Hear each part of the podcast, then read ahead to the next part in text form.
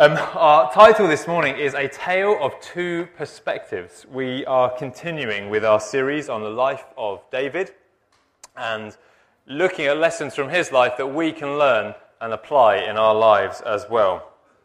And uh, we, the, the, the, sense this morning is just really understanding the perspective that David brought to bear um, in the life as, as, as he was living it and the perspective that he had in the events of his life. Now, you can't have a wedding without a few party games, so we're going to kick off with a little bit of a game, and we'll see if this works. So, I've got some everyday objects or everyday, uh, sort of relatively familiar things that you might see from time to time, and we're going to see them from a different perspective. And the game, of course, is if you can guess what they are. Now, I'd like to be able to tell you that there was prizes, but there are no prizes, so it's just for glory, okay? Just for the glory of guessing. So, let's have the first one up here. Um, maybe could we dim the lights because I don't know if people will be able to, to see this. Is that very good? Thank you. What does this look like? A carpet mat. That's a good guess, actually. I like that. Sweet corn. Sweet corn. I don't know what Caroline does to the sweet corn in your house, but no, I, I don't have black sweet corn. Snakeskin. Who said? Sorry. What have we got? I heard someone say it. Fly's eye. A fly's eye, yeah, but I think Rosie gets the credit, Doug, so don't try and swipe it there. There you go. So that's actually the eye of a fly shown very, very close up under a microscope. So well done. Uh, what's next? A human brain, someone said, I think, or brain. Uh, no. A rock we've got. A pizza. Someone say a pizza. A peach. Oh, I see. Oh, oh, peach stone. That's getting very close, actually. It's a walnut. So that was good. That was a good guess. I wouldn't, I wouldn't have got that. Most people guess a brain, apparently, for that one. That's a walnut. And uh, our last one. By the way, we've had two answers from this side of the room, so I'm kind of looking over here. The pressure's on. It is sand. Yes, there you go. That's incredible. That's, let's go back to that because that I yeah under a microscope, you can, you can zoom in and, you know, there's blue bits in there. Who knew? That's amazing. So hopefully the point of that is to, is to show that uh, perspective makes a big difference um, to, to the things we face in life. Um, if you're not looking at the full picture, you could get confused quite easily, right? We could look at that picture all day and kind of go, well, what is that? I don't understand. But you know, in life, if we're not looking at the full picture of what's going on, sometimes you won't actually see the, really what's going on and you'll just get confused. You won't find your way forward in, in the way that you need to. And you know, when we face issues and obstacles and challenges in life, if all we can focus on is the thing that's in front of us, then we're not going to find a way to overcome it. And the thing that is remarkable about the life of David, and we see this time and time again um, in the Bible and his life, is how he was able to have a different perspective in the issues and the challenges that he faced. Um, last week we heard some of the story about his fight with Goliath and the perspective that he brought to bear in that situation. And this morning we're going to look at another occasion in his life where he showed a remarkable sense of perspective about the challenges that he was faced with. Um, it's a few years on at the time of David versus Goliath, maybe the most famous story. He was just a young boy, maybe sort of 16, um, just uh, really sort of raising into, into being a man. Um, but, but now, at this point in his life, the story we're going to look at today, he's a, he's a man uh, in his prime, if you like. He's in exile from his homeland, and he's living uh, in, in, amongst the Philistines, amongst the enemies, the natural enemies of his people. Um, he's been there for over a year um, in a town or a mountain fortress uh, called Ziklag. And uh, he's leading this small army who are somewhere between sort of bandits and marauders and outlaws or something. And uh, you know, we, we can read some of their backstory. They're a bunch of um, or roughneck cowboys, lovable rogues, something like that. You know, they're not kind of well brought up, clean behind the ears kind of guys. They're like the, the guys who've been exiled from their own country as well for being in debt or for getting into problems in, in their homeland. So he's leading this bunch of bandits, basically. Um, and uh, and at this point in the story, he's just been away to a gathering of the local warlords, 40 miles or so away from where he was, about three days' journey. And so he's had several days of journeying to get there, and then several days of journeying to get back. And then the story picks up in 1 Samuel chapter 30. And uh, we should have it coming up. So there we go. Now, when David and his men came to Ziklag on the third day, the Amalekites had made a raid against the Negev and against Ziklag. They had overcome Ziklag and burnt it with fire. They had taken captive the women and all who were in it, both small and great. They killed no one, but they carried them off and went on their way. And when David and his men came to the city, they found it burned with fire. Their wives and sons and daughters were taken captive. Then David and the people who were with him raised their voices and wept until they had no more strength to weep. David's two wives also had been taken captive Ahinoam of Jezreel and Abigail, the widow of Nabal of Carmel. David was greatly distressed. The people spoke of stoning him because all the people were bitter in soul, each for his sons and daughters. But David strengthened himself in the Lord his God. And David said to Abiathar the priest, the son of Ahimelech, Bring me the ephod. So Abiathar brought the ephod to David, and David inquired of the Lord, Shall I pursue after this band? Shall I overtake them? And he answered him, Pursue, for you shall surely overtake and shall surely rescue. So the Bible goes on with the rest of the story. David uh, goes charging off after, after the Amalekites. He catches up with them, he fights them, he wins, he rescues all of the families, um, all of the possessions, all of the livestock, all of the cattle, everything that had been carried off. He brought it back safely to Ziklag after that point. But where we are right now in this story, David has this horrible experience. He's been away from home, journeying away, uh, and he comes back to find that all is not as it should be. Karis was telling me um, on the plane on, on the way back from America recently, there was a, a movie, the in flight movie was a film called The Bling Ring, which I have never heard of, and I, I know what a name. Um, some of you guys might have, have heard of The Bling Ring. It's a, a, film based on true events, the lives of a group of, I think, five or six teenagers in, the, in Los Angeles who, who basically used Facebook and Twitter and so on to figure out when celebrities were going to be away from their homes, and then they raided the celebs' homes because they knew they were away. Okay, so Paris Hilton, um, that she put on Facebook, or she was away, or uh, you know the opening of a nightclub or something, and she'd put on Facebook you know, so excited about going out, blah, blah, blah, tonight, going to be a late night or whatever. And so they'd read it on Facebook and be like, right, know where she lives, going to get in there. And so they raided her house, and I, I, you know, did she keep his key under the doormat? I don't know. Um, but they got in there and they um, st- stole uh, like $2 million of jewelry over six visits to her house, and like a string of other celebrities as well that they kind of um, you know, a couple of others as well. And uh, six occasions, and it, it, wasn't until after the sixth event that she realized, oh, some stuff's gone missing. Now, yeah, I know, uh, Aristotle. so, you know, I, I don't know what kind of person you are about the kind of tidiness or protectiveness about your house, but I'll go into my living room, I'll be like, someone's borrowed a book. Karis, who did you lend that book to? Are they going to bring it back? You know, but $2 million of jewelry. And it took, and she, there's this interview of her where she says, well, you know, I have people who kind of tidy up the house, and so they make it look nice when I'm coming back from being abroad. And so, well, I guess I just didn't notice. Anyway, David noticed, right? You couldn't ignore what was going on. They came, uh, you know, you can kind of imagine the scene. They've been away, they've been missing their families, they've been missing their whatever home comforts they have, they've been um, you know, they're saddle sore, or some of them would be walking, they're foot sore, they've been away six, maybe seven days of, of, of journeying at least, six days there, six days back, um, and whatever else in between. And they're kind of getting to the point, you know, they're coming over the hill, and mentally they're starting to switch off. I'm home, I'm going to have the, the Bible equivalent of a hot shower and a cup of tea. You know, that's what they were geared up for. And as they kind of came over the horizon in my mind's eye, I can imagine that there was, you know, they saw the smoke and and they the, began to say, no, that, there must just be lots of cook fires. They're making a feast. And, um, you know, gradually the realization dawned something is not right at home. As they got closer and closer, they realized the awful truth that their families were gone. The cattle, the livestock, the belongings, their homes that they left behind was ruined. You know, what they'd, they'd been there for a, a year and a half almost at this point, and it was all gone.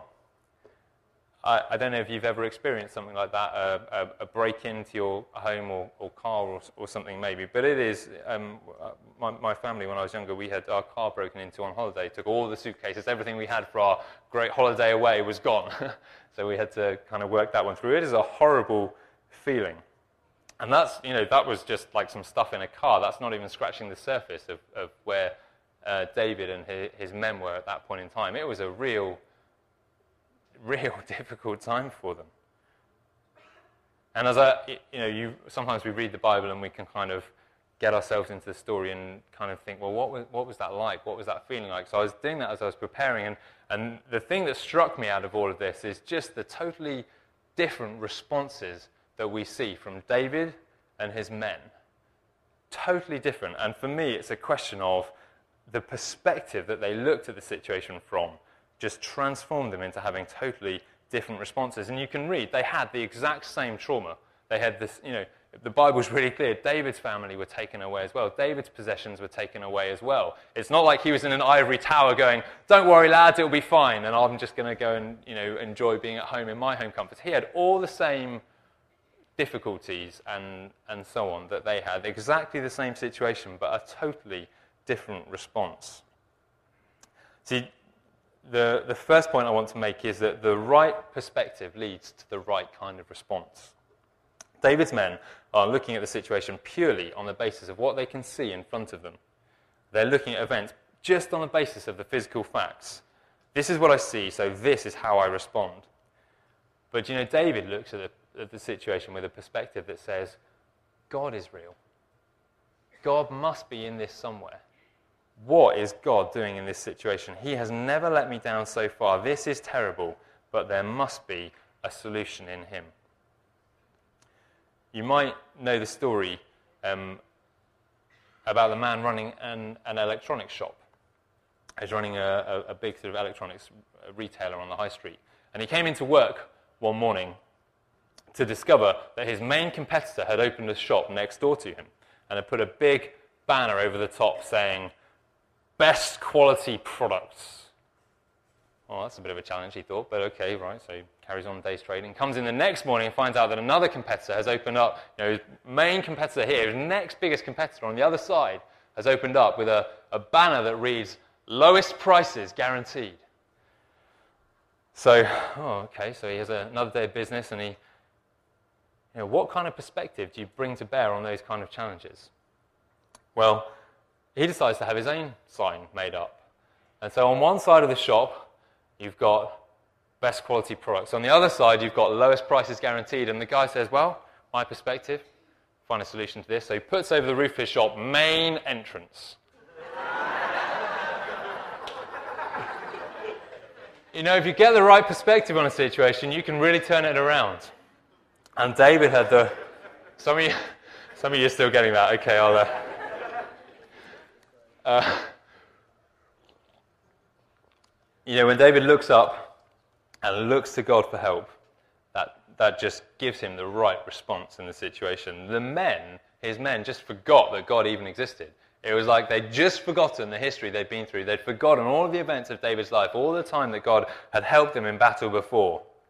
But not David.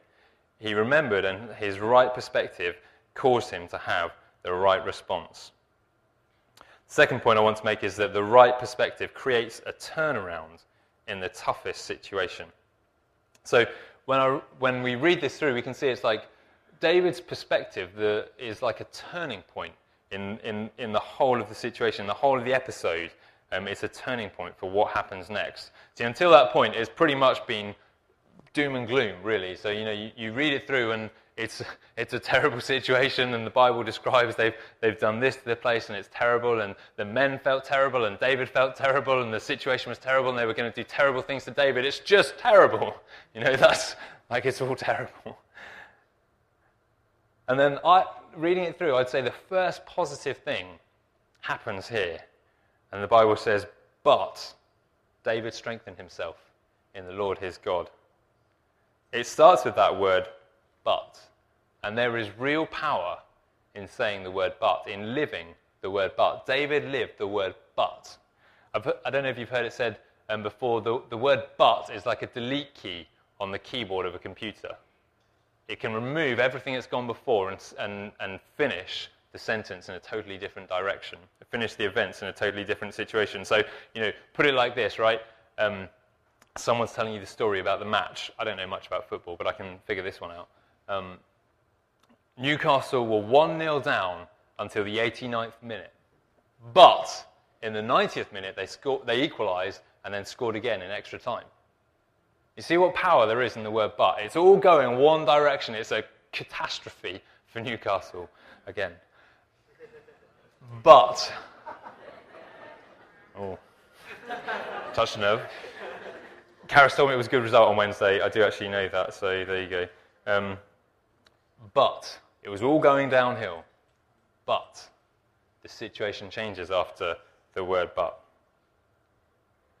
And into this incredibly hard situation that David's in comes the word but.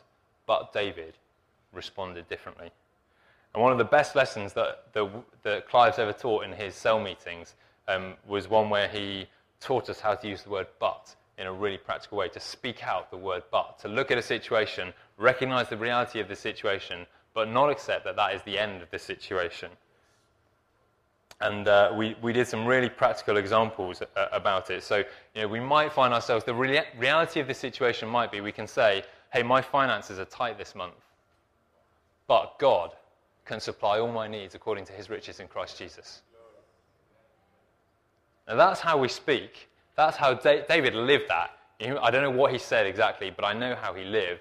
He looked at the situation and he said, in his heart, I believe he said, a big but. You know, his men were blaming someone.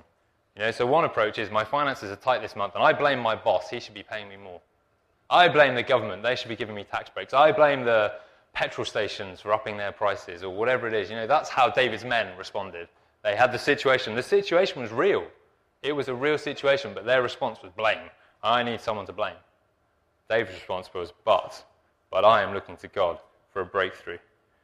He can take care of me. He feeds the birds of the air. He clothes the lilies in the fields. He can certainly take care of me. That's the kind of but that David spoke out in his heart, I believe. You know, and we can find ourselves in all kinds of situations like that. We might feel, you know, I'm sitting there, I'm saying, my job's a grind and my career's a dead end. But God has a purpose for me that is more than just going to work. I am God's workmanship created in Christ Jesus for good works, which He has prepared in advance for me to do. I have a purpose in Him. I don't like the way I look, someone might say. I don't like the way I look. But God made me in His image. But God says that I am fearfully and wonderfully made. God, if God had an iPhone, I'd be the picture on His home screen. Do you, do you guys know what a granny boaster is? You come across this? My mum's got a granny boaster. She didn't call it that. That's what one of her friends called it. She's got a um, like a plastic wallet she keeps in her purse or her handbag with all the photos. She's got six six grandchildren, number seven on the way, and so the granny boaster just keeps getting fatter. And one of she's out with the girls for lunch, and someone said, "Oh, let's." You know, how the kids are low. My mum's like, okay, well, I'll get one of these out. She's like, oh, you've got a granny boaster. My mum's like, what's a granny boaster? She said, oh, what grand, grandmothers get when they you know, keep the photos of their grandchildren. And then at the drop of a hat, they'll be like, oh, well, I just happen to have some photos here. It's a granny boaster, apparently. You know, God has a granny boaster with us in it, and He is just wild to show off our photos to anyone who will listen. Isn't that amazing? You know, we might say, oh, I always lose my temper, it gets me into trouble. But God is growing the fruit of the Spirit in me, and that includes patience, gentleness, and self control. You know, we might feel like the situation is going one way, but we can learn to speak a different word over that situation. We can learn to say, but God is doing something different in this situation. And I believe that's how David lived his life. The third and last thing I want to say is that the right perspective sees God in charge of the situation. You know, I guess when you read it, there's a number of ways that David could have tried to strengthen himself or encourage himself in that situation. You know, you, he, he, might have, he might have looked at it from the perspective of Ziklag's burned, it's all terrible, but I'm David and I'm strong and I've done this kind of thing before. I'm going to go and get those guys. You know, he could have done that. And actually, on the face of it, that wouldn't have been a, you know, that wouldn't have been a dumb approach. because he was a good fighter. He did have this band of kind of bandits with him and warriors and outlaws and so on. They were, they were rough guys. You know, he could have just gone, but I'm going to do this. But revenge is best served cold, so I'm going after them. You know, the, he could have strengthened himself in any number of ways. He could have strengthened himself on anger or a desire for revenge or, you know, what he'd done before or how many men he had. He could have looked at any number of things to strengthen himself. But he didn't. Actually, he said, but he strengthened himself in the Lord his God. And that's just a remarkable perspective because, you know, instead of looking just at what he could see on the, on the natural, physical level around him, he looked up and he said, But I can see God is in charge of this situation. We, um, m- many of you guys will know that we've been starting a school recently. We're doing a, a, pilot school in the, the rooms over there, which is really, really exciting. And I think sometimes the, there's four of us who are in the, I don't know what we call the management team or something, or the kind of coordinating the thing. And uh, I think sometimes the guys that we, we meet together, they get a bit frustrated with me because I do this a lot. We're just looking at it down here. We need to look at it up here. And they're like, Ben, why are you waving your hands? And so I'll try and explain. Um, if you've ever seen something like, like 24 or Spooks, where, you know, sometimes you're, you're watching the screen and there's like a heist going on, or, or something, you know, like some kind of action adventure drama going on on one side. And then they do that clever split screen thing where like all of that drama gets squashed onto the bottom of the screen. And then above on the top half of the screen, you see you know, back in the control van or, or, or, uh, or in the control room at head office or something else. And you've got like all this activity going on down at the bottom. But actually, then the screen splits and you can see, well, behind the scenes, actually, there's this going on somewhere else. And it's making a big difference.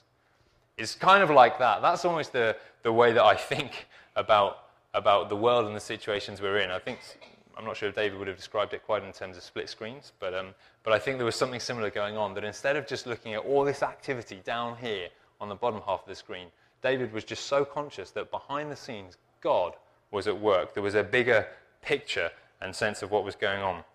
And I feel like one of the, the best things that's been coming out of setting up the school, we, it's been great for our children. You know, we're just really excited about that. But we also feel like personally, it's really developed us and stretched us and, and challenged us. It's challenged me, you know, really personally to, to think like this more and more often. We had a, a, a, meeting the other day, maybe a week and a half ago, and we were kind of in a bit of a dilemma about some stuff, and we were saying, oh, should we do this? And, uh, you, know, you know, when you have a, a problem that you can't quite resolve and you just feel frustrated and under pressure about it, and when there's four of you in the room together and you all feel a little bit frustrated and a little bit under pressure about it, it's not like maybe the most productive atmosphere.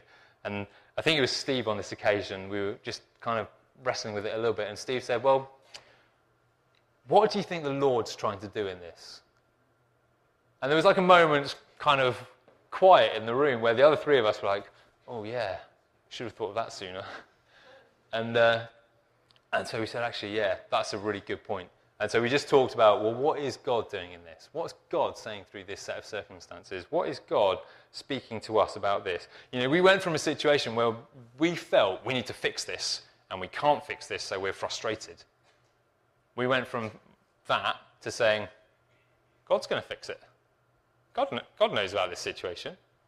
Maybe God doesn't think it's broken. Maybe God's doing something we haven't realized. He's in charge. And so we kind of paused the meeting and we just prayed. Like a couple of us prayed and, you know, just transformed the atmosphere in, in the room for us. It transformed how I felt about it. I, you know, I, I hope God doesn't have to teach me that lesson again. I hope that's baked in me. I hope I've learned my lesson, you know, to, to, to think like that, to act like that, to view situations like that. But we went from this atmosphere where, maybe I'm speaking myself, but we were probably a little bit frustrated amongst us through to sort of, actually, hey, we're at peace. God's got a, a resolution for this. God's got a solution for this situation.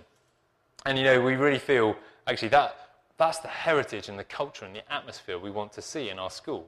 That's the atmosphere we want to see in our children brought up in. And so it was really exciting just to be part of a situation where, where we, we acted differently. And we believe that will be a good thing for our, our children and their school situation as well.